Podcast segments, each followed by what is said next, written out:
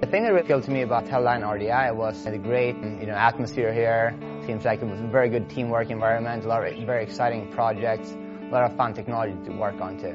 One of the reasons I applied for this job and wanted to work here is because Teledyne manufactures a product that I worked with in the past and it's neat to, to work on products that you know, scientists really use and that I've worked with. I think my favorite part of working at the RDI is uh, like the great technology, the very challenging projects, and the great people that I work with. It just makes it a blast that you feel like you're part of a team here, and it makes it a lot more, you really get to realize your full potential here.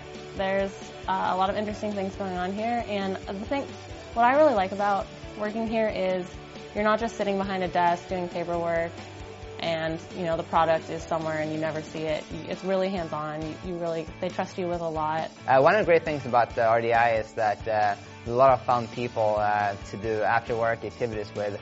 Um, one of my good friends, Ryan, uh, we go surfing frequently after work together, go during weekends.